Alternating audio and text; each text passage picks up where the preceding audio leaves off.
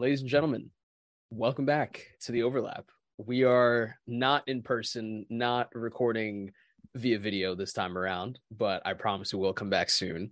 We are recording on Labor Day. Happy Labor Day to all those that are listening, of course, after Labor Day when this gets published. But we are very much tired and exhausted from our long weeks and weekends. So here we are in our respective apartments, just talking and chatting and, you know, the likes.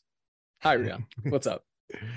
What's up, Elias? I'm doing good. I got a pretty good like 8 hours of sleep last night. I didn't really do much yesterday outside of like watching the games and watching a movie, and then I just stayed in and got like 8 hours at least, and it was the first time I got 8 hours of sleep probably in a week or so. Nice. But part of that because I was on like vacation for a week. So that's the weird part about vacation is like you go and the whole purpose of it is to like relax and step away from work and chill, but then you end up like trying to cram in a bunch of things so you don't actually always chill, which like all the time. It happens all the time for me. Yeah. I think it's just because we're at our age where the vacations aren't necessarily like laying on a, I mean, it could be laying on a beach, but you wouldn't be laying on the beach the entire time if we're going with our friends or something like that. Like it's very different. It's very different from like the vacations that my parents go on together. Right? Like yeah, honestly, at some point in the next 10 years, I think I'm going to get to that point and just say, yeah, when I go on vacation, I don't want to do shit for like a very long time. But then again, hopefully we'll have like more vacation days as we get older, but neither here nor there. So anyway, but I'm glad the vacay was good. I didn't get to watch as many games as you did yesterday. That was my one bummer. I mean, granted, I mentioned this to you, but I was at the US Open yesterday, which was fantastic, like all around. Got to see some pretty big names, saw Coco Gauff win, which was just a really, really solid matchup. Saw Rafa Nadal warm up. That was honestly probably the highlight from the weekend for me. This has just turned into humble bragging at this point, but it was just that good. Yeah, I still have yet to go. I get to make it to the U.S. Open or any of the U.S. Open stuff, but yeah, I was obviously watched the last Serena match. I think that was Friday night, right? Yep.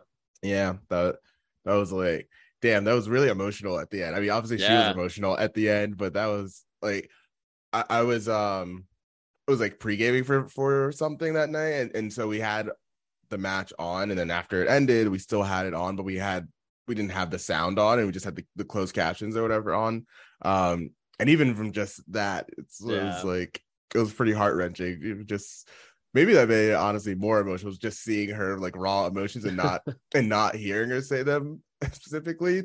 Although like hearing her speak while crying too probably would have also killed me. But but no, it was beautiful, and I mean, I don't know, there's really not much you can say about Serena Williams at this point, now that 100%. Most people don't already know. It was like, even in that last game, like the way the crowd just it the US Open usually is home field advantage for anyone who's American anyway, but like in every one of those matches where I can't remember the name of the player that ended up beating her in that match, but like no crowd reactions whenever she was winning a point, and then the contrast to anytime Serena wins the point, it was like bedlam. Like every single point. And yeah, it's a spectacle. I really want to try to make it out there, hopefully in the next couple years. Well, first off, highly recommend it. It's like they've set up a mini Olympic village. That's how I put it. Like in the middle of Queens in Flushing, it's really, really cool. It's a whole experience, and it's like a little carnival, honestly. But yeah, in Serena's like post match, they just like she was beaten by Isla. She's from Australia, and like they interviewed her after Serena, and she just talked about how inspiring Serena was, like for her own career, and like she's the GOAT. Like she really is the GOAT. And I don't use that very lightly. So yeah, it's honestly like it was been really refreshing and really just really honorable, I guess. I don't know what the right word is. Watching like just some incredible athletes in our lifetime, like Serena plus, honestly. So yeah, I say that while like Rafa Nadal is playing right now. Yeah, I was gonna say we still have the three on the guy's side who just refuse to die. Yeah, literally. Well, one couldn't play for certain medical reasons, right? Yeah, well, yes, in the U.S., but we won't step into that territory. Instead, we're going to spend the rest of the podcast talking about some very, very fun games that happened this weekend, both in England and in Spain. There were like one or two across Germany and Italy as well. Yeah, the Milan derby. Of course, being a big one, Milan pulling out a 3-2 win over Inter. Very, very, I mean, I think you talk about it more than I do, but there's a certain Rafael Leao who is just proving his current release clause right now. But before we even touch on that, even if we do, we probably won't. We want to start in England, Rian. We're going to start with the Premier League. We're going to start with our game of the week. Arsenal against United. Now, full disclosure, I did not get a chance to watch the game in full. Obviously, watched the extended highlights, broke down some of how each of these teams set up. But I feel like from what I saw, this was one of the best games in recent memory between these two sides, just in terms of competitiveness, in terms of edge, and really just how close this game was, especially in the first half. What were your thoughts kind of heading into the game and then as the game kicked off? Yeah, I thought Arsenal went into that game as I would think heavy favorites. I wish that I took a look at the odds before the match, but I'm sure they went into that pretty heavy favorites, not only in like betting markets, but in like a public eye too, because of the way that Arsenal started the season, everything looking very... the consistency through their first five games was what was most impressive. Not just getting the wins, but the way that they played in each game and carrying that over against each opponent who offered like different challenges. On the United side, I know they came into that game with three straight wins, but we had also talked about how they changed their style of play pretty drastically from the first two games of the season. And we know that's not exactly how Eric Ten Hag wants him to play like a year from now, but he's doing what he has to do right now to try to disguise as many weaknesses as possible for United. And so coming into the game, you kind of expected that it would be pretty one-way traffic and for the entire game. And it really wasn't that. Like, basically up until Antony's goal, like it really wasn't that. The possession between the two overall, like by the end of the game, was about 60-40 in Arsenal's favor, but you saw really, really good football on both sides. Like each team, I thought, executed what they wanted to do pretty well. Arsenal lacked the execution in the box. It like lacked the same execution that United had in the penalty box, and it really reminded me of that one of the clips from one of the episodes of All or Nothing with the Arsenal one this year, where I think it was after they played, I want to say either Man City or Liverpool, like in one of their final games of the season or second half of the season, where Arteta basically said to the team.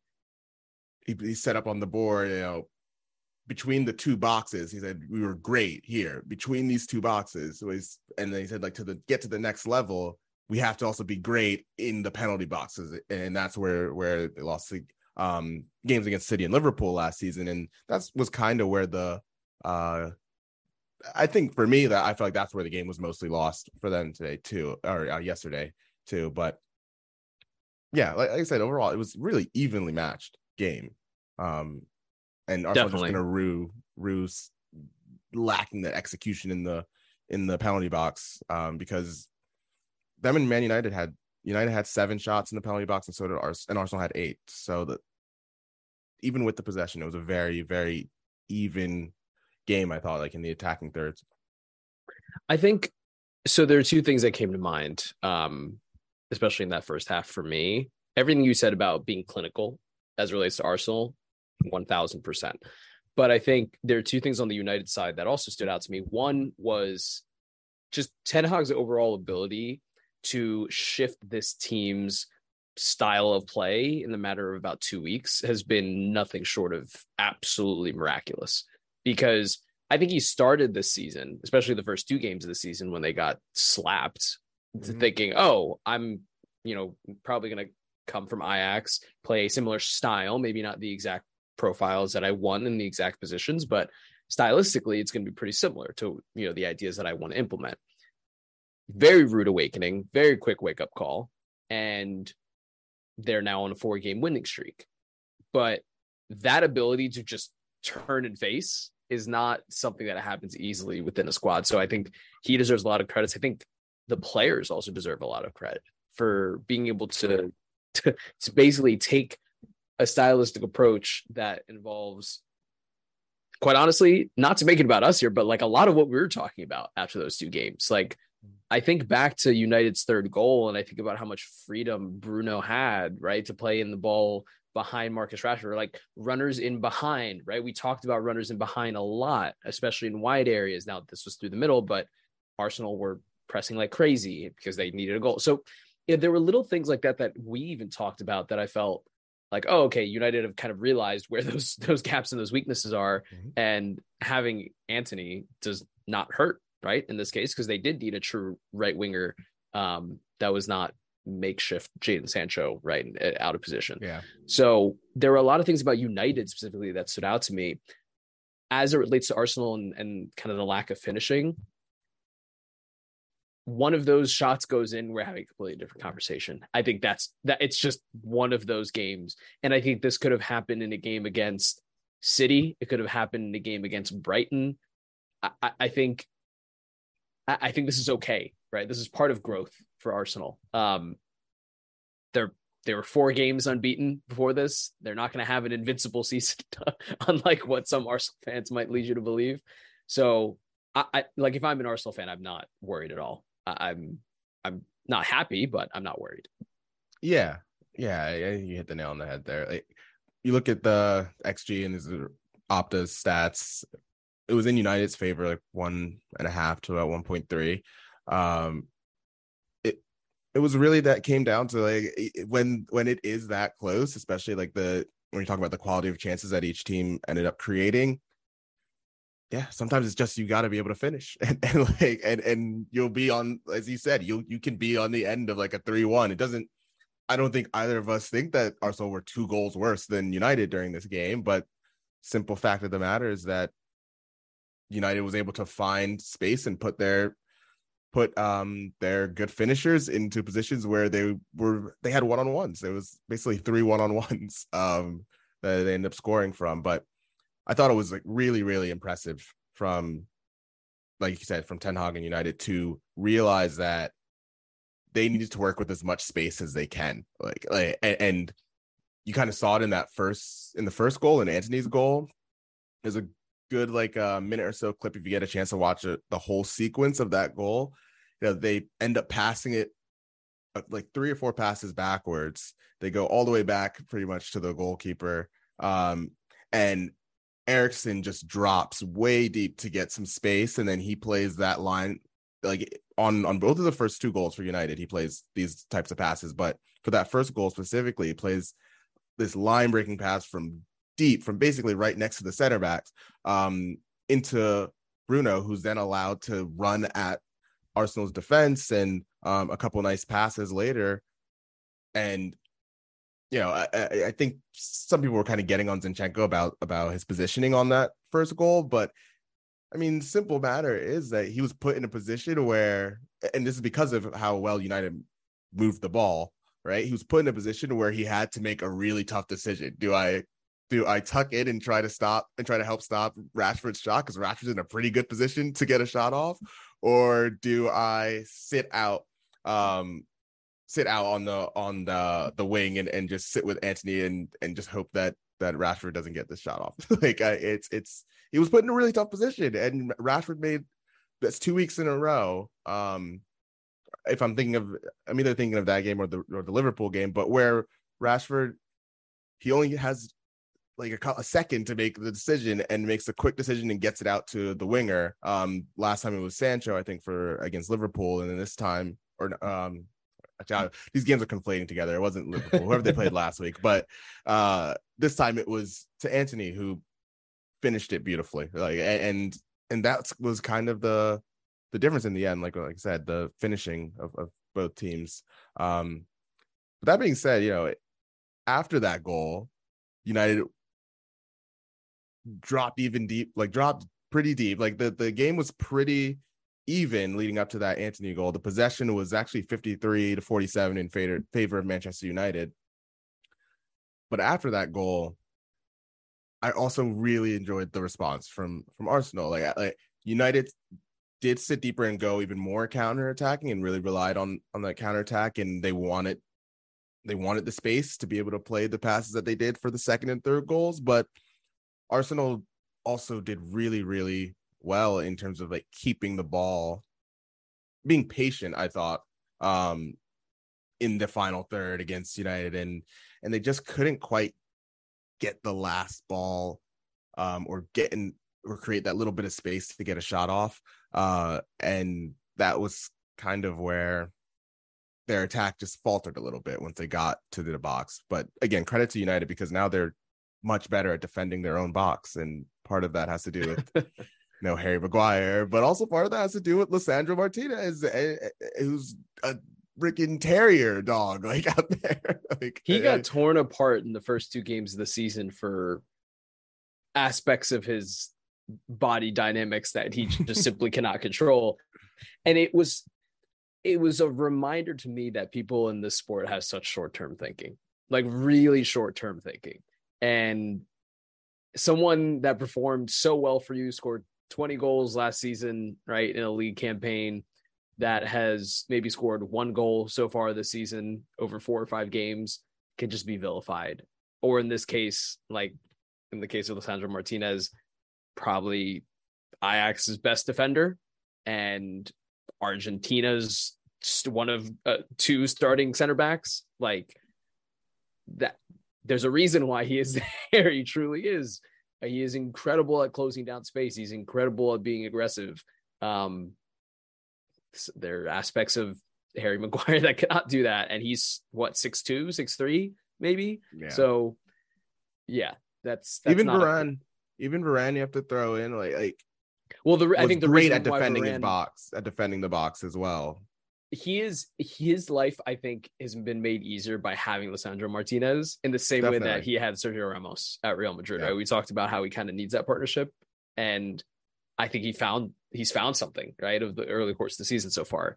I do. Before we move on to the next kind of point about the most surprising pieces in the Prem, I do want to just ask you who you thought your biggest standout player was in this side / in this game, because Rashford obviously scored a brace, and it was his first brace in over a year, something like that. Definitely over a year. Yeah. If I had to guess. So for that alone, you could say job well done. But I feel like you've talked a lot about Christian Eriksen and Bruno Fernandes a little bit as well. Who do you think had a better game, or who was your maybe standout player?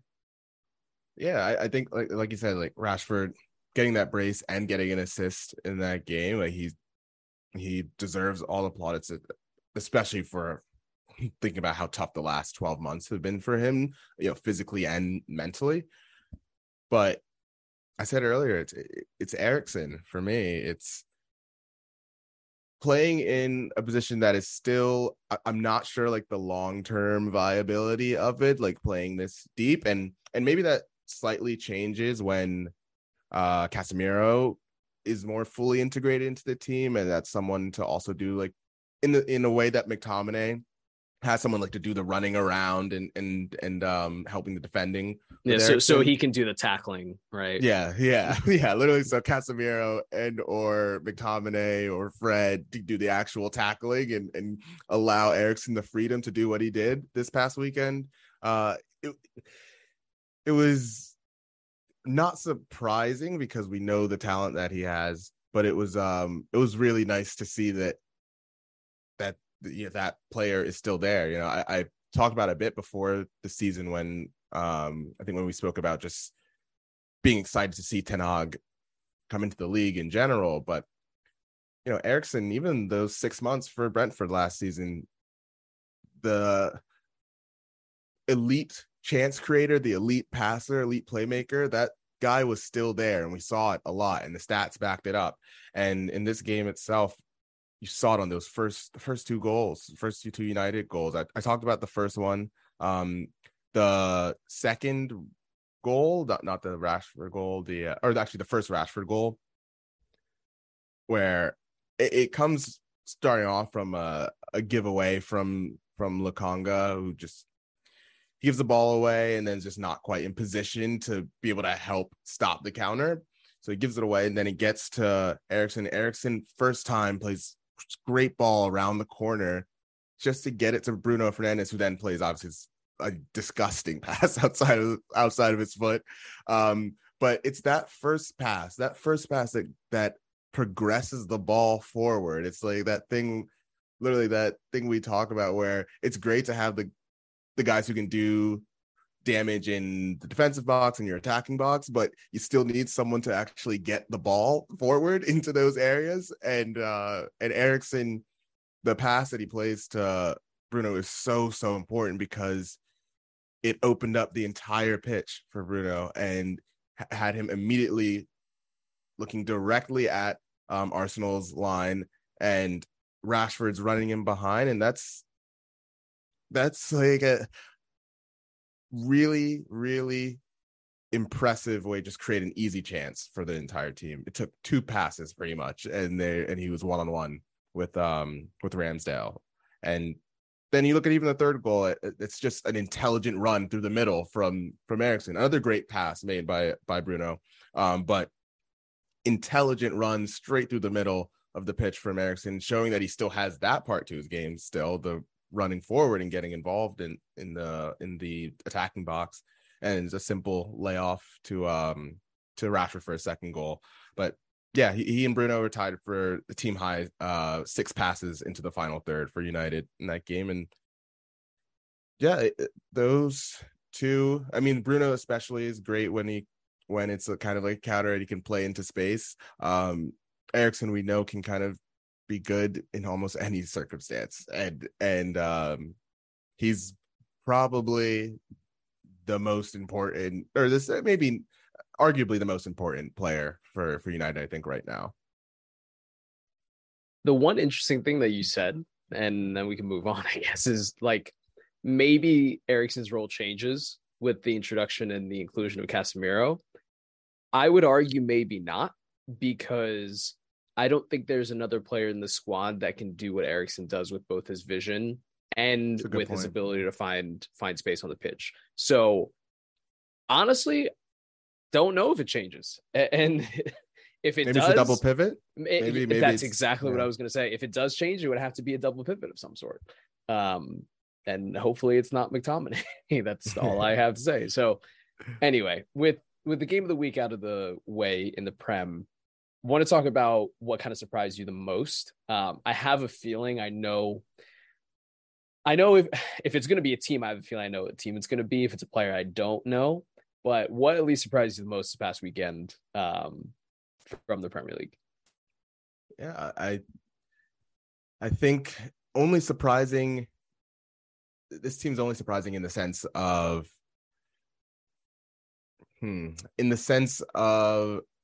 no one else right now is playing, or not no one else, very few teams are playing as well as they are right now, but you're not impressed that this team is playing that well, and that team is Brighton. Really, really impressive start to this season. They're in fourth.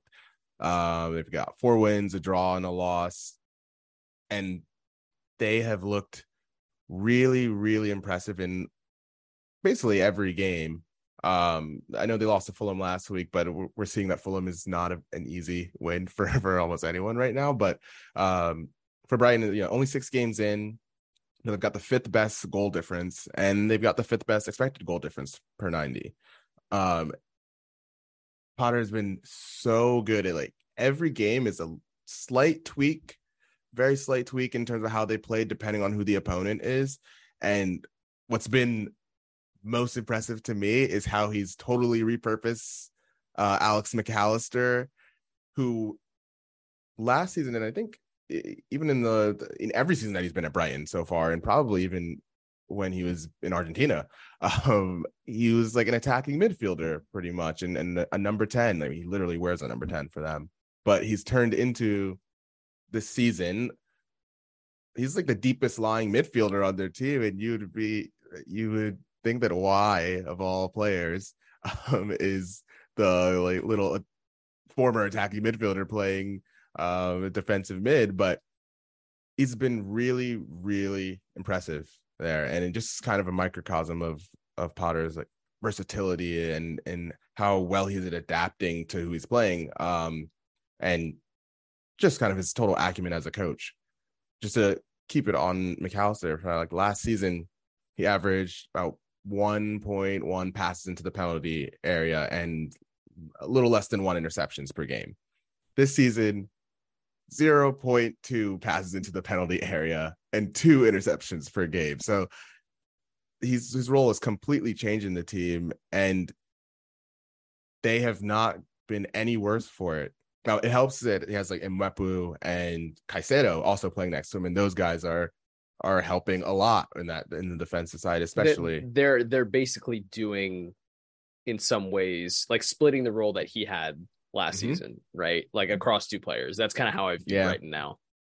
Yeah, and those who are pressing monsters as well in their own sets, where they're very good at snuffing out a lot of dangers before it even gets to Brighton's back line or to Mac Allister. But just overall, like Brighton specifically, extremely impressive. Not surprised, not totally surprised that they're playing this well, but it's just, again, more and more plaudits, more deserved plaudits, I think, for Graham Potter and Brighton as a whole too. Like, you know, to bring in these players consistently, bring in players that work for exactly what they're trying to do, that can thrive within the system, whatever that system might be that they're playing. It's as a whole, Brighton extremely impressive so far. I think the one other thing I'll say just about Graham Potter is, as a manager last season as well, a lot of what Brighton did this season, at least in terms of just pure output, is very much the same. Just taking a step away from Mac Allister. I'm not sure what there actually was over the course of last season, but we all know the memes, right? We all know exactly like what Brighton became infamous for was basically chance creation, like galore. And what I think is really refreshing is Brighton have found a new way of doing or having the same output essentially.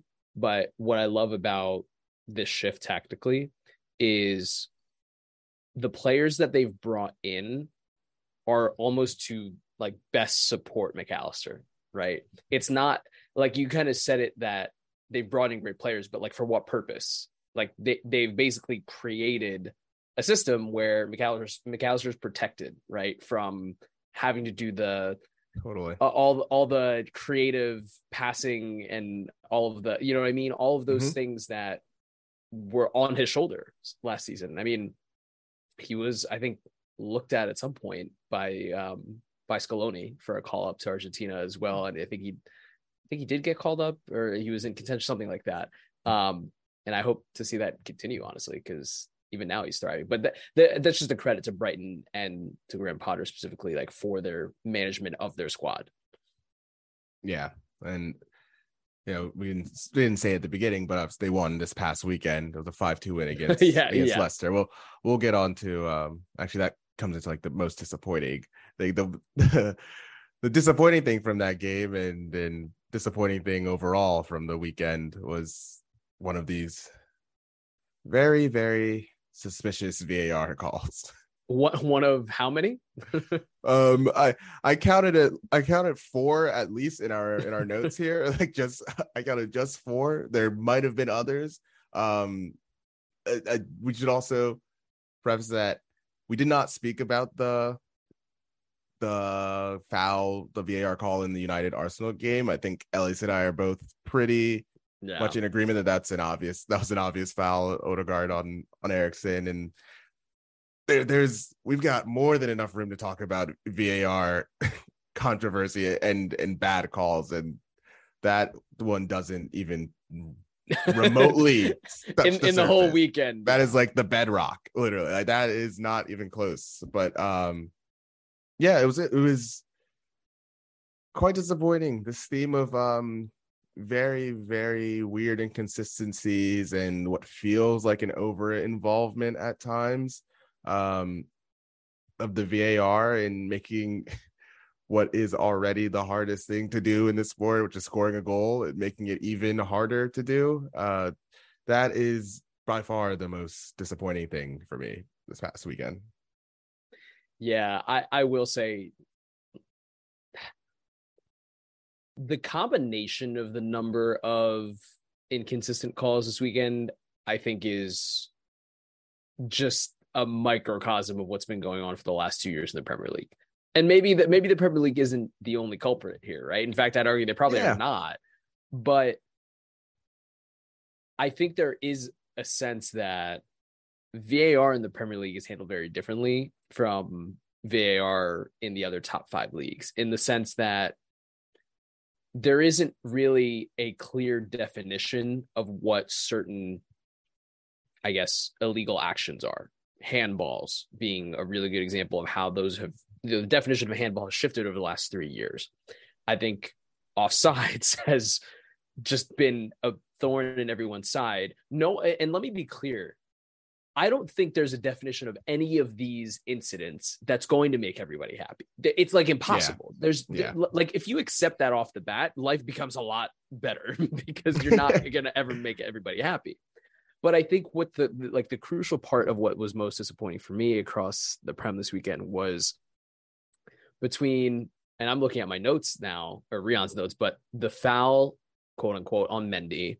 And I think there was also a foul that Ramsdale committed last weekend last weekend. It was, I believe they're playing Villa, Arsenal was, and I can't remember who, maybe it was Douglas Luiz or someone scored basically an Olympico. Yeah.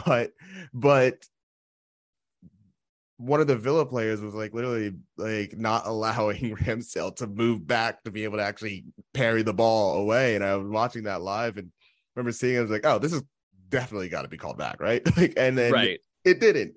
And then you see this past weekend where, you know, the really weird foul call in the Chelsea-West Ham game that basically denies West Ham a last-minute draw on Mendy.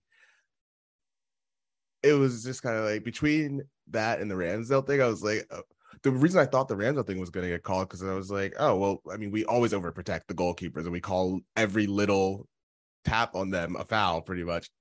Didn't call it there, did call it here.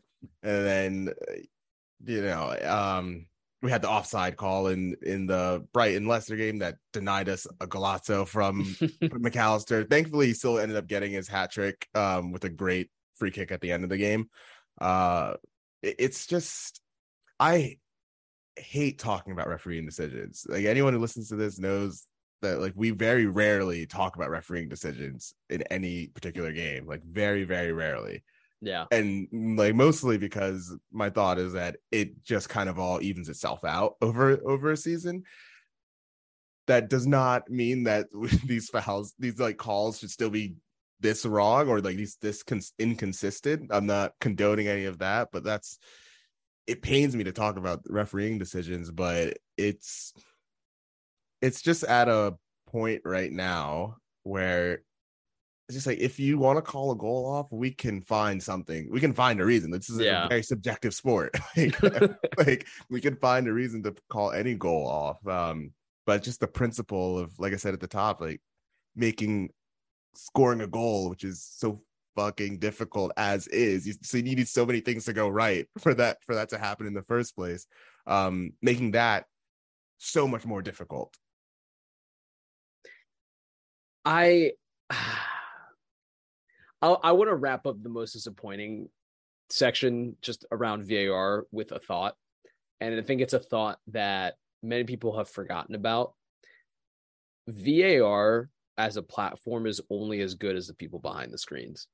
And what I think is really, really sad is just seemingly how, at least it feels like, all of these referees in the Prem have gone through different training courses on VAR and what a definition of an offside is, a la Villa City, or what the definition of a foul is. Like all of these things, yes, are very subjective to your point, but it seems like there's no nuance between any of these potential decisions. Like there isn't a clear set of, historical precedent to say, oh, okay, well, yeah, if you block a goalkeeper like that and prevent him from running out of his, 1 yard area, yeah, that's pretty clearly like obstruction. But it's purely just seemingly down to what the referees think and what they see with their own eyes, which is not always accurate. And that's extremely frustrating. And when you use VAR, basically to look at everything in slow motion, you can kind of distort it to the way that you would like as well. So it's frustrating, but anyway, I'm done with VAR and refereeing decisions. I don't think I've talked about it in La Liga even for like a year. So like the last thing I'll say too is like a lot of sympathy for these referees, because when you do get it wrong, it is like hell. Like I like the fans come after you, everything, and I think it is an issue in England at least that a lot of people don't want to become referees for this exact reason. So it's kind of like a catch-22. Like you need better refs for this stuff to make sense, but you also need the refs to make the right decisions or make decisions that make sense for enough people to not get the abuse that then stops other people from becoming referees. It's like a pretty terrible cycle, but look, if either of us knew how to fix this, we would not be sitting here doing this. So That's pretty damn accurate. Well, last thing on the Prem, what are you kind of looking forward to most next weekend? I think the two big games are Arsenal, Everton, and City Spurs, I believe. I feel like there's a ticking time bomb on Brendan Rodgers as well. Beyond that, but I don't know if that's something we're looking forward to, but just doesn't. That was just like, who knows if he's gonna be in a job a week from now. But I think what I'm looking most looking forward to obviously has got to be City Spurs, like especially because those games last season, over the last like 4 years, it's a lot of like Spurs just taking City's lunch money. Like it's but the machine that is Erling Haaland, a big test for him in the league, and that's what I'm really looking forward to. He got 10 goals after this weekend after scoring again, 10 goals in his first 6 games, which tied a Premier League record for most goals in your first 6 games of your Premier League career. 10 goals on 7.3 xG accumulated. Question there is, he's overperforming. Is this sustainable? To which I'm going to answer likely, emphatically, yes. He's averaging 1.4 xG per 90 on his own. That's insane. He's taking and even if you're like, oh, well, that's definitely like, there's no way he stays anywhere near that. I mean, his last 2 seasons, he's averaged almost 0.9 xG per game. So even if it drops, it's not going to be that much, right? He's getting off 4.7 shots per game, which is the most since he played at Salzburg. And then I went and looked back. This is all from FBref via the StatsBomb data.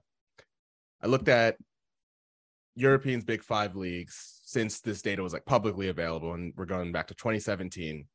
And I just started thinking over the weekend, like, okay, I wonder what the records are for this stuff. Record for XG accumulated in a season, one season, is Lewandowski. He did it last season at 32.6. I think Haaland's got a great chance of beating that. Record for XG per 90 is also Lewandowski, but in 2017-18 season with 1.2 per game. I think that's going to be really hard, but I think Haaland can get very close to, if not surpassing that, because what has happened is the best goal scorer in the world right now, and not saying necessarily the best finisher, but I'm talking about just goals. Yeah, just goals, just someone who finds the positions to get into to score a goal, has joined the most creative team in the world, the best chance creating team in the world. So yeah, we might see see some records drop. 1.2 is insane. Next two seasons. Yeah, 1.2 XG per game is actually outrageous, but if there is a striker right now, yeah, you might very well be right. I don't want to say yes or no, because I don't think people realize how insane that is as an XG metric. Yeah. But Haaland is actually a robot. So, oh God, I never knew that stat. So that's wild. I think he will certainly look to break the goal scoring record in the Prem this season. Certainly. He's got a great chance. He has a very good chance. He'll be the freshest guy coming from the World Cup, because he won't be playing. Insane. He's just gonna get a 4-week vacation in the middle of the season while everyone else is playing, basically. So yeah. Oh man. Fun stuff. So all right, we'll be back. We'll take a quick break. We can talk about La Liga and all the fun games that went on over there. And then we'll wrap it up. All right, ladies and gentlemen, we are back talking La Liga. We're talking about the real fun that happened in Europe this past weekend. Mm-hmm. I texted you this, Rian, like in the middle of most of the matches, but it was like the morning of Saturday, and the first game of the day was Real Madrid against Real Betis. And I realized at that point that all the four like major teams in Spain were all playing either each other or top four contenders. And this might be like in contention for one of the best just match days in La Liga in terms of scheduling, like just incredible games all around. But you tell me, where do you want to start? Because I would like to start with our game of the weekend. I think I'd like to start at the same place. We had Barcelona, Sevilla, a big game, right? Probably the first big test for this new Barcelona side, right? And game at the correct me if I'm wrong, Sanchez Pizjuan. Yep. Right, a game that coming into it, Julian Lopetegui under some real stress, right, for a team that has looked very, very mediocre in these first few games. So a lot of pressure going into that. And then the game did not go exactly how I thought we expected it to go, especially the first half, right, where Sevilla actually had a lot of possession and Barcelona looked really threatening, but on the counterattack. And yeah, Barcelona ends up scoring on the counterattack. And look, I mean, a lot of their best chances were counterattacks, right, where specifically like Dembele carrying the ball like 40 yards on his own and twisting defenders inside and out. It was not the game we expected to play out, right? No, not at all. And what's interesting about this game is I felt like in the first 20 minutes, I was watching this with my dad, and we both kind of looked at each other and we were like, no one really has control of this game. Like, it's very much like I'm watching a ping pong match. Mm-hmm. And when I kind of looked this up afterwards, I realized in the first 20 minutes, 15, 20 minutes of this game, Sevilla actually ended up with over 60% possession of the game. I think that's probably why I felt like no one really had control, because Sevilla were doing a really good job of trying to keep the ball. And I think what led to that is basically what Real Sociedad did to Barcelona in the last game. And they played a 4-man midfield diamond. And what happened with that diamond is you basically had everyone in the Barcelona midfield being man-marked. So Pedri, Gavi, Sergio Busquets were all man-marked, and then you had a floating additional midfielder from Sevilla, because all Sevilla's midfielders are grandfathers or above in terms of age at this point. So they needed to basically like block off the midfield in some way and try and dominate that space. Now, the problem with that is that while they did a really good job of destabilizing Barcelona's midfield, especially in the first 20 minutes, they risked a lot of long balls over the top. And when you have quality like Lewandowski, Dembélé, Raphinha, all on the counterattack, you're talking about one of the fastest players in the world in Dembélé. You're talking about one of the best finishers in the world in Lewandowski, and one of the best wingers right now in Spain in Raphinha. And time again, those long balls from Ter Stegen, from, in some ways, Koundé, right? You saw that as well for Lewandowski's goal. All of those balls were very route one, very direct, because they were just Barcelona were bypassing midfield entirely. It's not what Xavi wants to do, but it's what worked when you're basically overrun in midfield. And Sevilla were playing a makeshift back line, right? Fernando is someone who's playing center back for Sevilla, who is not a center back, but still honestly like held his own pretty well. But what ended up happening is, of course, they got caught out one or two times. Dembele missing like 2 sitters. It became at some point really, really clear that you might be able to overrun Barcelona in midfield or just outnumber them, but you will give up chances and risk a lot of very clear chances at that. So yeah, Sevilla, 1 point from a possible 12, sitting about, well, quite literally a point above the relegation zone at this point, very, very close to it. Not a good place to be. Not a good place to be at all. No, I really, they did such a good job, like you said, at congesting the middle of the pitch for Barcelona. And that, I think that helped them a lot, especially in those first 25 minutes or so, to keep it in that half of the pitch. But then once Barcelona kind of figured it out, and a lot of that was Dembele and Raphinha actually dropping a little deeper, but still staying really wide, so that whether it was Busquets or any of the center backs, they would just hit those diagonals to either one of those two wingers, and that just kind of opened up the space for everyone else. Once they were able to figure that out, Sevilla couldn't stop any of the counters. Like whenever they lost the ball, they, even though they had midfielders all around in the middle of the pitch, they still weren't set up well to actually stop the counterattacks. And that is very disappointing, I think, from a defensive standpoint for them, because it was the lack of adjustments, really, which is what is pretty damning for Lopetegui, especially like I said. And this Sevilla team likes playing with those high, fullbacks and overloads in the wide areas, that sort of thing. But when you do that, you're exposing yourself so much behind, and it's just really, really difficult when you do that against a team with such clinical finishers like that will come back to bite you. And I am genuinely scared for them against City this week in the Champions League. That's their first test in the Champions League. City coming to town this, I want to say Tuesday instead of Wednesday. I have to double check, but yeah, that's not going to be fun for them. Haaland coming back as well. Yeah. Remember that the City Dortmund played, or Dortmund via Dortmund. Yes. Yeah, the game where Haaland went crazy on them and did that, a lot of that, like almost on his own. I think it was he and Sancho pretty much went crazy on them. It's it would be slightly unfair to fire Lopetegui after losing to Manchester City, but depending on what that game actually looks like, I don't think either of us would be surprised. No, I would not either.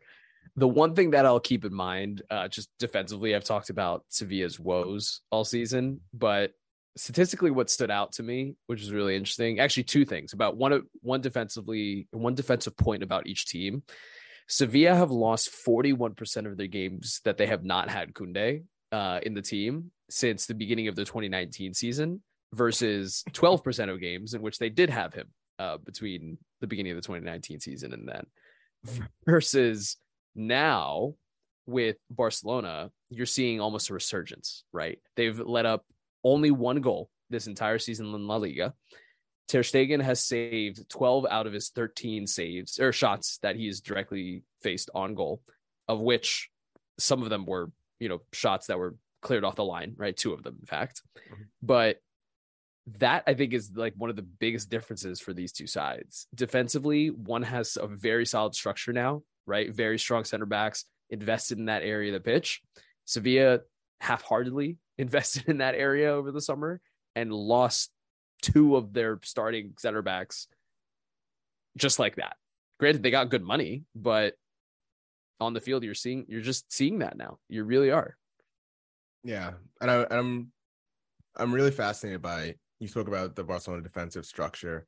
Yeah. This team, it's really interesting because you saw them basically let Sergio Busquets go on deadline day, and whatever the situation is right now with Jordi Alba, they have Balde playing there at left back. No comment, right? But you see what happened in possession a good amount of the times. You saw Koundé actually slide in as like a third center back, right? Even though he was playing nominally as the right back in that game, we know he can play center back as well. It's very, very like protecting against counters, It's very interesting to see like this Xavi team. Yeah. And I know it's still relatively early days. We're at 7 months or so, 7-8 months. Less than a year, right? Less than a year, right? Into his time. You're seeing a team that plays structurally. It's the defensive structure, like when they have the ball, feels like a slightly different than what we saw under Pep, when you had like Dani Alves and Jordi Alba bombing down the wings as well, right? Yeah. So it's really fascinating to watch. Like this team relies on more natural wingers compared to what we saw when Pep Guardiola was the coach. 100%. And that is saying something, by the way, because Pep's use of wingers was one of the key markings of his side. Right, especially wingers that stayed wide and only cut inside at the last possible moment. That was huge. I'm very curious to see what the fullback situation is throughout this season. Right, it seems like Koundé is going to be staying in that kind of hybrid center back right back position with Sergio Roberto kind of backing him up. And from a left back perspective, I have no idea what's going to happen with Balde and I guess Jordi Alba / Marcus Alonso. Now? Marcus Alonso, I almost forgot about him. Yeah, no, you didn't. But, I don't know what's going to happen with that. So that's the thing I'll be keeping an eye on for Barcelona throughout the season. With that, Rian, I want to touch on, I guess, my surprisingly positive moment from the weekend. I'm not going to talk about Atletico Real Sociedad. Alvaro Morata off to an absolutely flying start, 4 goals, 4 games, right? I'm not going to talk about that. The human tax write-off. No one actually knows which team he's actually under contract for. Could be Chelsea, could be Juve. No one will ever tell. But I do want to talk about a player that is very close to our hearts. And I want to talk about a team that has struggled in the last 2 to 3 years, Valencia. Is there a player that strikes your fancy in Gattuso's new side? I think there might be, but you tell me. There's a couple to pick from. This team is got a lot of youth, and plays with a lot of passion. And then that's exactly what you'd expect when Gattuso is their coach. But at least I know that we are on the same page about this one particular U.S. national team player, Yunus Musah, who has been given the keys to play the position that he is most natural in center midfield, and he has completely rewarded Gattuso so far this season. 2 assists over the weekend, 2 great assists, and 2 very different kinds of assists, which is what makes me even more like giddy about it. Like when I was watching that, 2 very different types of assists. The first one, a beautiful little chipped ball into the penalty area for Lino, who scored like an amazing volley in his own sense. And the second assist, where he gets the ball, basically surrounded by 2 to 3 Getafe players, spins out of it, like feels the contact, spins out of it, and then plays a beautiful through ball for, I think it was Guru, if I'm saying that name correctly. Guru, yeah. And gets a second assist that way. It was such a complete performance, I thought, from Musah. And he's still 19. He is literally a child. I think with Carlos Soler gone, and I texted this to you yesterday, now that Carlos Soler is gone central midfield for Valencia, Yunus Musah absolutely has the potential now to become Valencia's most important player. And that is maybe on par, probably even more important than Jose Gaya, because what Valencia, I feel like they always kind of struggled with, isn't necessarily, you know, midfield retention, et cetera, and skill in that area, but it's really been in their kind of their ability to defend properly. Where this becomes really interesting now is not that Yunus Musah is just tactical, brilliant defender. But what I think this could lead to is teams looking at Yunus Musah as a player that can cause them more harm than maybe previously this Valencia team did not have. And that changes, I think, the way that you approach Valencia. I think that changes the way that you potentially defend, or it changes the way that you actually attack Valencia, right?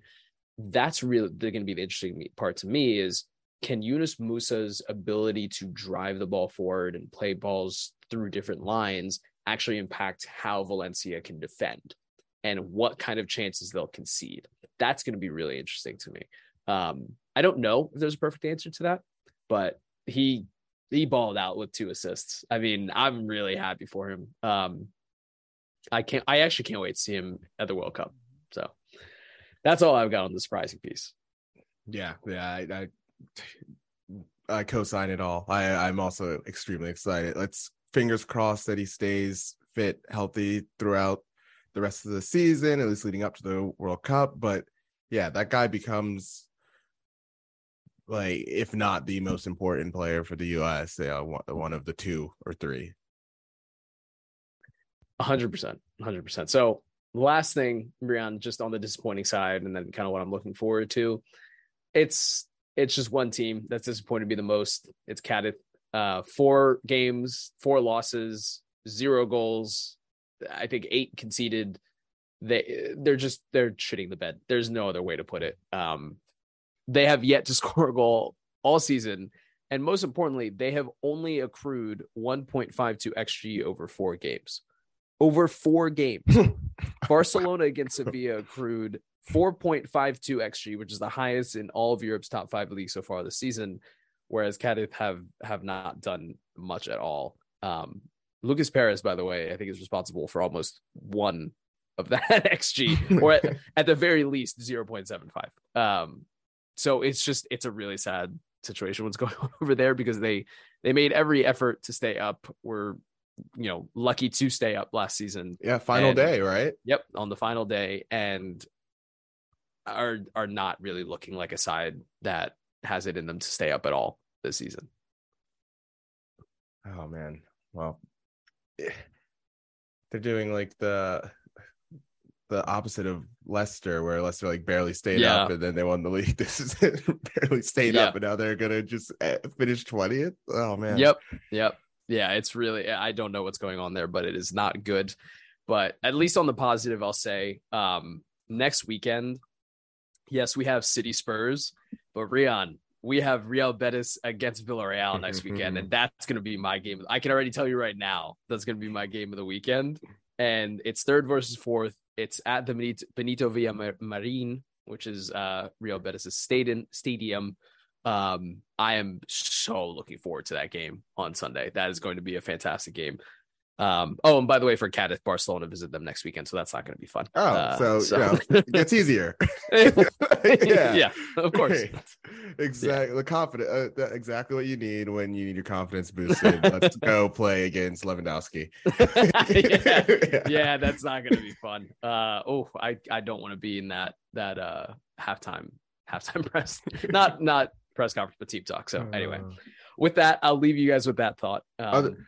What were you going to say? I was going to say this is neither La Liga or Premier League specifically, but other thing that we're looking forward to, obviously, is Champions League coming back this week. We never even did. You know what's funny is we never did a preview of the Champions League like we always do with the group stages. Yeah, but I think it's very, very clear what the group of death is, and I'm being purely as objective as possible. But having Barcelona, Bayern, and Inter in one group is nothing short of masochism, and I would like to talk to the UEFA official who actually picked out those balls. That's all I've got to say. You're gonna have to speak with Yaya Toure himself. If you don't get that joke, go look up Yaya Toure and why he was in the news a few years ago about that. So I won't spoil it. Anyway, with that, ladies and gentlemen, we'll talk about, I guess, the Champions League in the next couple of days and next weekend, as well as the results from next weekend's game. So with that, we'll leave you all with a parting thought. Thank you, as always, for listening, and we'll talk to you guys soon. Thanks, guys.